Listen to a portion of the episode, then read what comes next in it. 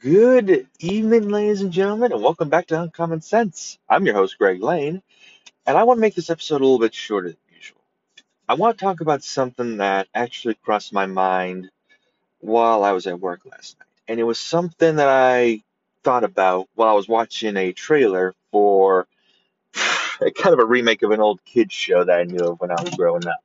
Now, the show had a premise around magic, and the premise of that magic was that the more intense the emotion you feel, the more powerful the magic is. And this kind of reminded me of something that I studied when I was in high school. I studied experimental theater, you know, as an elective. And one of the figures that I studied was a man by the name of Jerzy Grotowski. Now, Grotowski was a very influential theater moniker. He actually taught a class at the NYU Experimental Theater which, aside from Juilliard, is one of the most prestigious programs that you can get into in the country as a classically trained actor.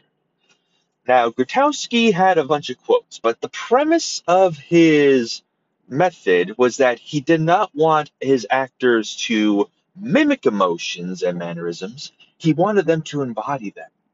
He once was quoted by saying that the true purpose of art was not to portray, but to evoke. And I got to thinking about that. Now, the purest emotion that most of us can probably resonate with is the emotion of anger and rage. And that can be associated with an event, it can be associated with a memory, or it can even be associated with a person. And I got to thinking about it, and I came to realize something. Well, actually, recognize or remembered something that I had to do quite a long time ago. I don't want to disclose exactly what the memory or the person or whatever it was that I associate with anger, but maybe in a future podcast I may be comfortable enough to say it. But the thing that I have known is that if you want to associate and identify certain emotions and certain feelings, you need to have closure on the subjects. Now, in my perspective, in order to get full closure on it, you need to examine all of it and you need to accept it. The biggest obstacle to accepting it, however, is the habit of asking, what if?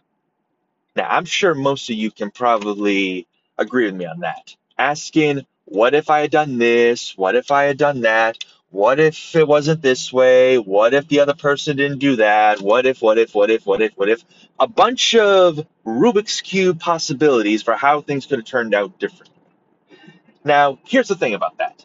If you're constantly asking what if about something, you haven't quite accepted that what has happened has happened, and what has happened is now a part of you. Now, I understand that accepting that something happened or someone was in your life and that thing is now a part of you is among the most difficult things to accept. It can be difficult to accept when you're dealing with childhood trauma. It can be difficult when you're dealing with a cataclysmic event like the death of a relative.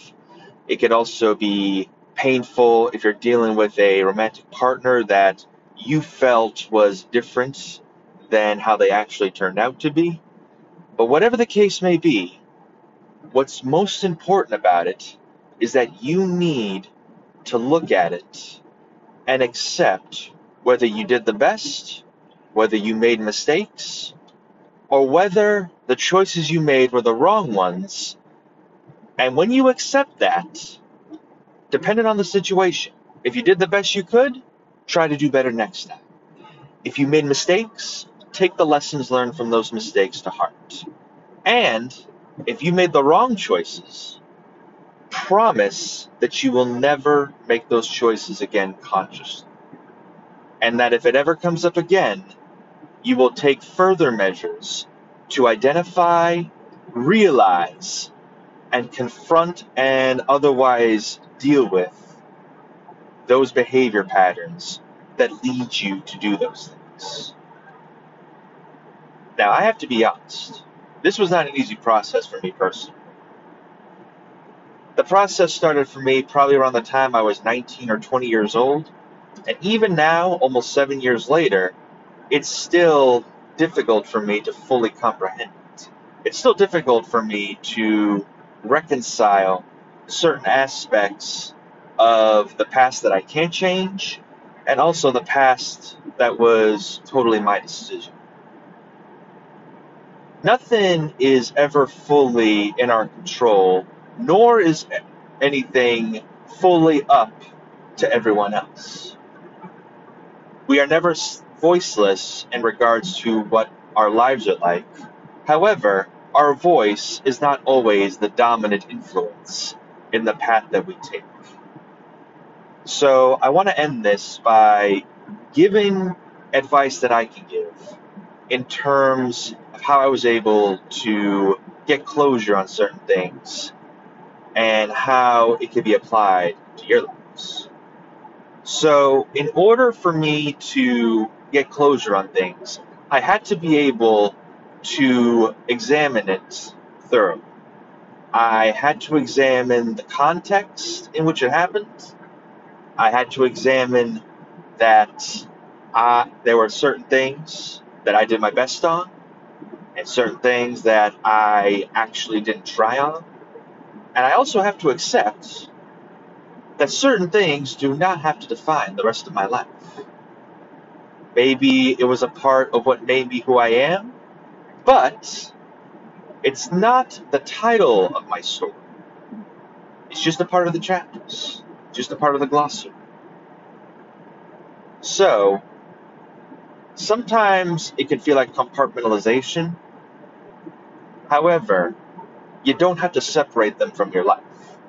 You just have to give them the respect, the credit, and also the treatment that they all deserve. It's much similar to triaging in an emergency room. Identify who needs your help first. And don't ignore the ones that can wait, but have the purpose and the intention of dealing with the big things first. But of course, don't stop. Matter of fact, never stop until everything is done. Now, this can seem like a never ending job, but in terms of your mental, emotional health, the never ending job, if it means keeping you stable, sane, and otherwise optimistic, I'd say it's well worth it. That's all I have to say about the subject. I hope this was thought provoking and perhaps even helpful. I will be back very soon. I want to try to get this uh, podcast a bit more regular because I want you guys to tune in and uh, I want to start using this partially to air out my thoughts and partially to provoke conversation. So, this has been Uncommon Sense. I'm Greg Lane. Never stop asking questions, and you all take care and have a lovely day.